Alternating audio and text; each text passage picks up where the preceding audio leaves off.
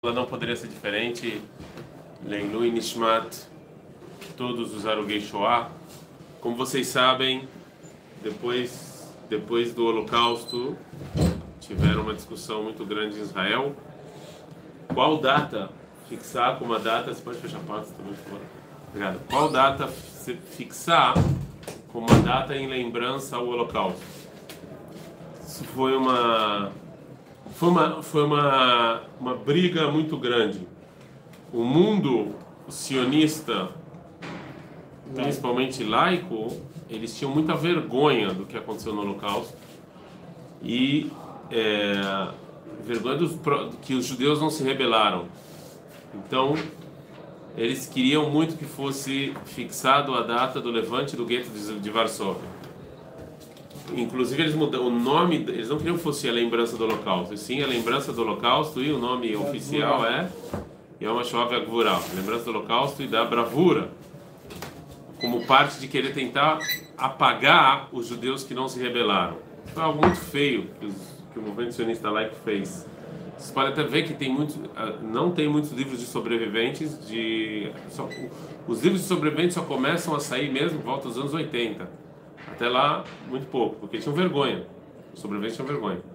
Porque aqui em Israel era como é que você sobreviveu? Você ter, se você sobreviveu é porque você não se rebelou. Coisa desse tipo, entendeu? Era bem feio. Enquanto que era Banut Arashit, eles queriam fixar um outro dia, como o dia do Holocausto.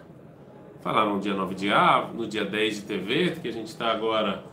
É, eles queriam fixar é, esse dia como dia do Holocausto. E foi uma briga muito grande. Até que em 1951 passou a lei no Knesset que o dia do local seria o levante do gueto de Varsóvia, o que eu acho que é vergonhoso escolher essa data. Eu não tenho nada contra o gueto de Varsóvia, mas ele não é um evento que. Se você perguntar qual é a simbologia do Holocausto, o levante do gueto de Varsóvia, não é. Então eu acho que foi muito feio a escolha dessa data, mas igual é isso que a gente faz em Israel. E como era em Pesach, e não pode fazer em Pesach, então foi depois de Pesach. Então, assim que termina Pesach, foi escolher, acho que é dia 20. 20 Pesach termina. Acho que é dia 21. Não, 21 termina Pesach. Não sei, é dia 22 ou 23 de Nissan. Foi escolhida a data assim que termina Pesach.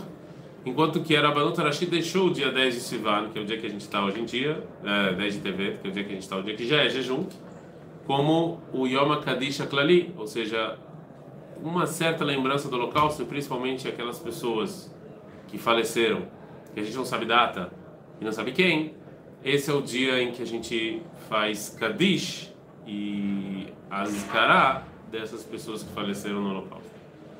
Então, é, ficou mais ou menos assim, ok? Por que não Tchabeav? Eu acho que eles eu não sei. Na verdade, essa é uma boa pergunta. Eu não sei. Sim, falaram de Tisha B'Av. Foi falado essa data, mas eu não sei porque não escolheram essa data. Uma vez que o Ravlau, ele, nessa época, ele, ele falou que Tisha B'Av não, porque é férias.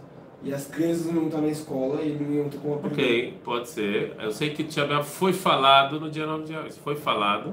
Sim. Mas pode ser, pode ser que dia 9 de Av não foi escolhido, porque também 19 de Tammuz e 9 de Av é férias. Então, se você queria uma data em que você pudesse fazer alguma coisa para as crianças, realmente o único jejum que a gente tem que não é férias. Foi Guedalha. É Guedalha, mas é depois de Yom Kippur. O dia 10 de TV, realmente, em termos de calendário escolar, parece ser a escolha mais correta, realmente. É, pode ser que esse seja o, o, o, motivo, eu não sei. Mas foi dito, sim, foi dito 9 de Foi, era uma das possibilidades, era 9 de Av. Existia essa possibilidade. Tem também o dia internacional, né, Rabino? Não, mas aí, aí em janeiro. Em janeiro. É quando eles entraram em Auschwitz. É, aí, quando eles liberaram Auschwitz. Mas, de novo, Auschwitz.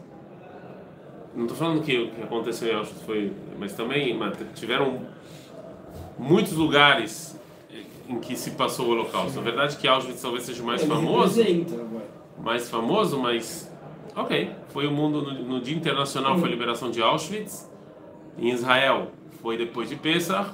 E na Rabanut foi dia 10 de, de, de, de TV, que é o dia que a gente está hoje em dia. E eu ouvi ontem no, no show do que isso que tipo que podem falar não, os religiosos querem um dia só para eles. Dois anos antes do que nós aprovar essa lei, já estava se fazendo no dia 10 de TV.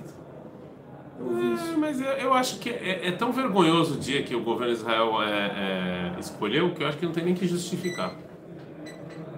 Não, não precisa ser justificável. É vergonhoso esse dia. Eu, eu não sei porque ainda não mudaram. Acho que há muito tempo já deveria ter mudado já. Então, eu não acho que a gente nem tem que justificar, não. É, é vergonhoso e pronto.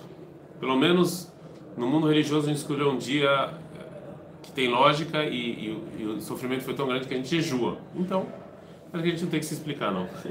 Quem tem que se explicar é o lado laico e o governo, porque que mantém esse dia. Eu acho muito feio, sinceramente. E isso não sou eu que estou falando, não. Vocês podem lá na Wikipedia, em hebraico, está escrito lá que esse é o motivo mesmo que foi escolhido. Não é, não, isso não é, não é algo que foi escondido, não. É, é sabido que foi por isso mesmo. Então, eu acho que a gente deveria ter feito um. Né, reconhecer o nosso erro e vida que segue e mudar o dia, mas não, não acho que isso vai acontecer. Então, eu não devo. Eu não acho que a Arabanuta deve explicações. Quem deve explicações é o governo de ter mantido esse dia, não a Arabanuta. Bom, de qualquer maneira, então, a nossa aula vai ser Leilu Nishmat depois desses 5 minutos de, de, de introdução. é, vai ser Leilu Nishmat Kola Kadoshim Shenifteru.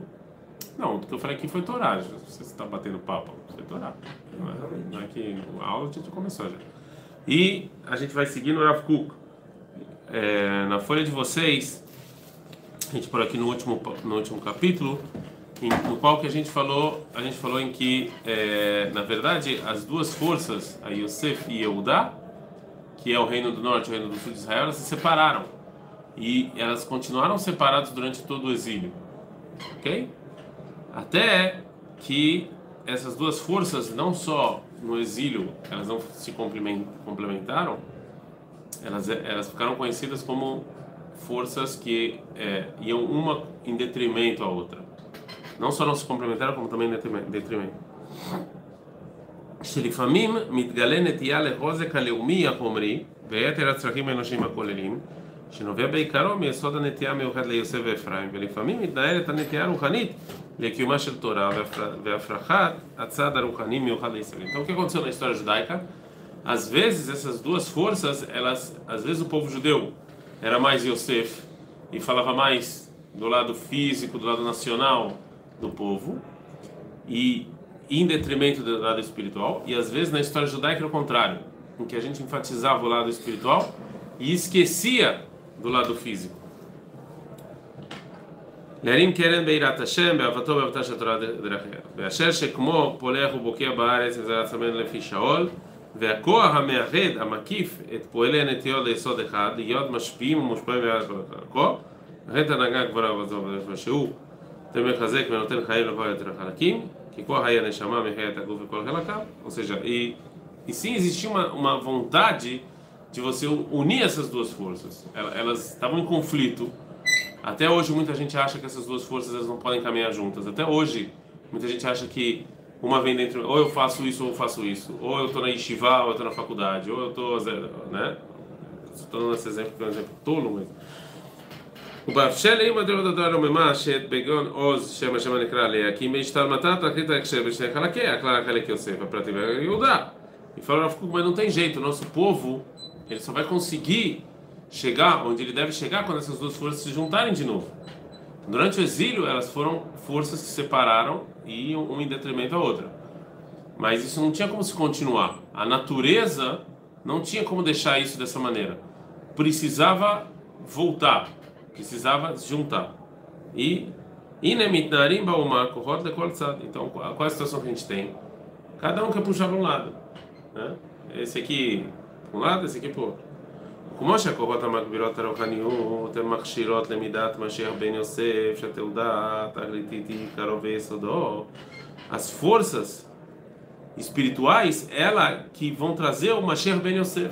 A força espiritual é Yehudá, lembram? Yehudá, essas forças espirituais que vão trazer o Mashiach Ben Yosef. Que Behemet, Merkaz HaChaim, o Italut Ruchani. Então, porque esse é o principal e, esse, e é isso que a gente quer, etc.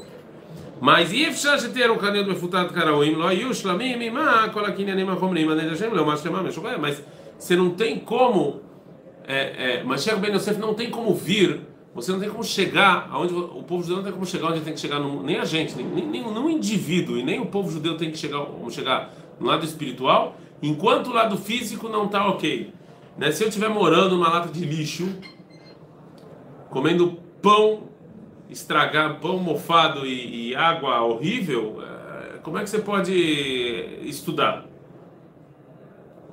Você vai conseguir chegar onde você deve chegar? Não tem. Não tem como. Por isso o Chaves nos dá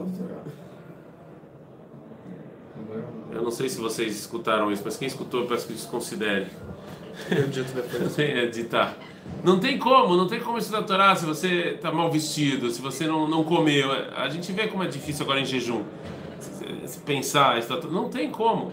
Se no, no, no, nível individual é assim, também no nível nacional é assim. Não tem como o povo judeu chegar onde chegar em, em Torá, se o nacional também não, não chegar onde deve chegar. Você não tem prédio de Shiva. Vocês sabem que. Eu sempre contei, acho que eu já contei isso em outro vídeo, mas não importa, vou contar de novo. O, uma das yeshivot maiores da Polônia na véspera de, da Segunda Guerra Mundial, já que a gente está falando de Holocausto, dia 10 de TV. Rahmei Lublin. Quem fez a yeshiva, quem fundou a yeshiva de Rahmei Lublin? O Rav Shapira. Que entre outras coisas que ele fez também, o da Filmi. Quem inventou a ideia da Filmi, ele fez uma yeshiva em Lublin, uma yeshiva gigante, chamada Rahmei Lublin. Ela é gigante, tinha muita gente lá. É, foi ah, nos anos 30 do século XX, foi próximo à Segunda Guerra Mundial. É, e o que tinha essa yeshiva, ela antes como é que as pessoas faziam? As pessoas comiam na casa de pessoas e vinham estudar na yeshiva. É, ele fez tudo num prédio. Ele fez um prédio lindo, um prédio muito bonito. E ele foi pedir dinheiro, conta que ele foi pedir dinheiro para as pessoas, doação para o prédio. As pessoas falavam para ele, mas Rav, está escrito na Mishnah, Pat Bamela Tuchal, Mai Mesurat Ishte. Você tem que comer pão e água. É, Zodar Caixa Torá, esse é o caminho da Torá. Pão e água, esse é o caminho da Torá. Mas você agora está fazendo uma chiva linda com comida e não sei o que. Como é? Por que você está pedindo dinheiro para isso? Aí qual era a resposta que ele falava? Ele falava assim: a Mishnah está escrito com ou sem pontinho? Acho que- Então não é uma afirmação, é uma pergunta. Ele fala assim: "Ma- água e pão você vai comer? Esse é o caminho da Torá? É óbvio que não. Enquanto está vendo um monte de faculdades serem construídas assim, campos lindos, a Torá uma coisa nojenta e feia. Tem até Hilul Hashem nisso, mas óbvio que não, tem que ser uma coisa bonita. Mas é, não é Bidil que escreve o que está falando, mas, mas é óbvio. Mas é óbvio que se o povo judeu não tiver segurança, não tiver economia, não tiver nada, é óbvio que não tem como ele chegar no lado espiritual antes que ele chegar, entendeu? Kena levakesh chozek leumi chumri veter maksharat chaim aklalim é maksharat Mashiach ben Yosef. E esse, e é isso, esse é o Mashiach ben Yosef. O Mashiach ben Yosef, ele vai salvar o povo judeu dessa situação horrível em termos físicos. É ele que vai vir, ele que vai trazer, ele que vai trazer o povo judeu para Israel. Ele que vai falar que o povo judeu precisa de exército, de economia. Ele que vai colocar essa ideia no povo judeu. Essa é- essa é a função dele. Eh, o Ksheem Meshamshim Beirbuviah, Mitzarat Agalut, o Mikot Seradeot Vapizur Vakohot, Em Hevle Mashiach. Agora, está escrito nos livros de redenção que antes do Mashiach chegar, vai ter um sofrimento, vai ter Hevlei Mashiach, O sofrimento do Mashiach. Como é que o Rafuca explica esse sofrimento? O sofrimento do Mashiach é exatamente isso, porque essas duas forças que vão ser juntas, elas estão completamente separadas, a gente vai ter que juntar elas. E fazer essa amálgama causa sofrimento. Aí você causa briga, causa sofrimento. Ah, o dinheiro tem que ir para Ishivot, o dinheiro tem que ir para Tzavá. As pessoas não entendem que o dinheiro tem que ir para os dois. Tem economia. É- Essa briga é é você juntar essas duas ideias que causam sofrimento, causa essa briga toda. Né? הכוללים חבלי שני משיחים, אשר חרפו אויביך השם ואשר חרפו הכבוד משיחיך, שתי הכבוד של תרי משיחים. Ou seja, está escrito que tem os dois Mashiach, os dois vão fazer parte desse sofrimento. O Yosef e o Yehudá, eles se separaram e o povo judeu viveu, infelizmente, uma, uma filosofia incorreta de que essas duas forças elas, elas eram contrárias. Ou eu faço uma coisa ou eu faço outra. E agora, depois de dois mil anos, a gente tem que juntar essas forças, porque a gente tem que fazer um povo aqui. Então, você agora tem que entender que o exército, a economia é importante. E as estivot também são importantes. Só que para você juntar isso alguma coisa que você separou, você juntar algo agora que por mil anos foi separado, isso causa dor, isso causa briga, isso causa dor física até. Isso causa, não, tem, não é fácil. Vem né pelo lado, mas Ben Yosef, Shetiach Sharakolelet. Agora, o que o Mashiach Ben Yosef veio fazer? A gente já falou. Ele que vai fornecer essa base geral para o povo judeu. Mesmo que, óbvio que isso aqui também tem que, tem que ter Irat tem que saber qual é o motivo, etc. Isso aqui, fala o a gente já viu, isso aqui tem que ser uma coisa que tem que ser igual ao, ao, aos demais povos. A gente tem que ser um governo como qualquer outro. Quem é, qual é o nome da pessoa que começou com essa ideia, falando que o povo judeu tinha que ter um governo em um país como qualquer outro? Shmuel, meu querido. Não, não, não. Shmuel. O povo na época de Shmuel era Shmuel. Depois de dois que é um Shmuel, não foi Shmuel, foi contra. A gente quer um rei como todo povo. Se você quiser falar dos dias Quem foi? Okay. Quem foi? Meu Deus do céu. Depois de dois mil anos, depois de dois mil anos, o povo judeu está no exílio. Quem é a pessoa que, segundo a Kabbalah fala, que vai começar a tirar o povo judeu do exílio? É o Mashiach Ben Yosef. Depois quem é a pessoa histórica que fez isso? É Herzl. Ele que é o movimento sionista. O movimento sionista, se é para falar vamos todo mundo vir para Israel, muita gente já falou antes dele. É? Tem que morar em Israel. O Rambam já falou, o, o, o Shulchan Aruch, o próprio Yosef Karo já falou, o no Balatária também fala, um monte de gente falava que tinha que morar em Israel. Essa não é a novidade de Herzl. Qual é a novidade dele? A novidade dele é ele fazer um movimento político, político que vai dar um país para o povo judeu, um país como qualquer outro. Não... Ninguém, ninguém fez isso antes dele. Não é só falar vamos para Israel. Não, não, não, não. Tem que ver um país com educação, com, com, com colégio, com, com segurança, com uma medicina. Essa é a ideia. Essa é a ideia. Ninguém teve antes dele. Ninguém, pode, talvez uma ideia mas assim, na prática ninguém fez nada. Ele fez um movimento político. O que, que esse movimento político queria? Queria uma, que aqui fosse a terra dos judeus, um país, um país com os judeus. É, esse, é, é isso que Herzl fez. E, e, segundo o que o Rafu está escrevendo aqui, é necessário. Não tem como vir uma Mashiach Ben Yodá sem uma Mashiach Ben Yosef.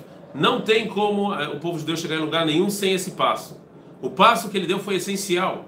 Foi não foi, não foi revolucionário, foi é, é, é, re, de redenção, foi re, redencionário, redentivo, não sei como fala isso em português, foi um passo de redenção, a redenção final do povo judeu, foi isso que ele fez, porque sem, se sem Yosef e sem esse lado físico não tem como o Davi, não tem como, é necessário para a redenção, e quem fez esse passo foi Herzl. Redencionário. Eu não sei como fala em português, não sei. Mas tem a ver com redenção, tá entendendo? Ou seja, o Rav Kuk ele tá pegando algo que Herzl fez e falando que isso é a redenção. Essa é a redenção prometida e é isso que Mashiach Ben Yosef vai fazer, ou teria que fazer. E é isso que ele está fazendo, que ele fez. Um movimento político que foi aceito. Foi aceito. E ele conseguiu levar muita gente a fazer isso. Não era a maioria do povo judeu, mas era muita gente. O que ninguém conseguiu fazer antes, porque antes era só vamos para Israel e acabou. Vamos para Israel e acabou, não dá certo. Não dá certo. A gente fala, não, aqui a gente quer ter uma independência, um Estado como outro Estado qualquer. Isso aqui é, uma, é um movimento de redenção. E ele é. Quem tem que fazer isso é uma Shia. Ele vai fazer esse movimento de redenção. E ele é necessário. Você não tem como. Vai doer e, e as forças não estão juntas ainda, mas é um movimento necessário. Certo?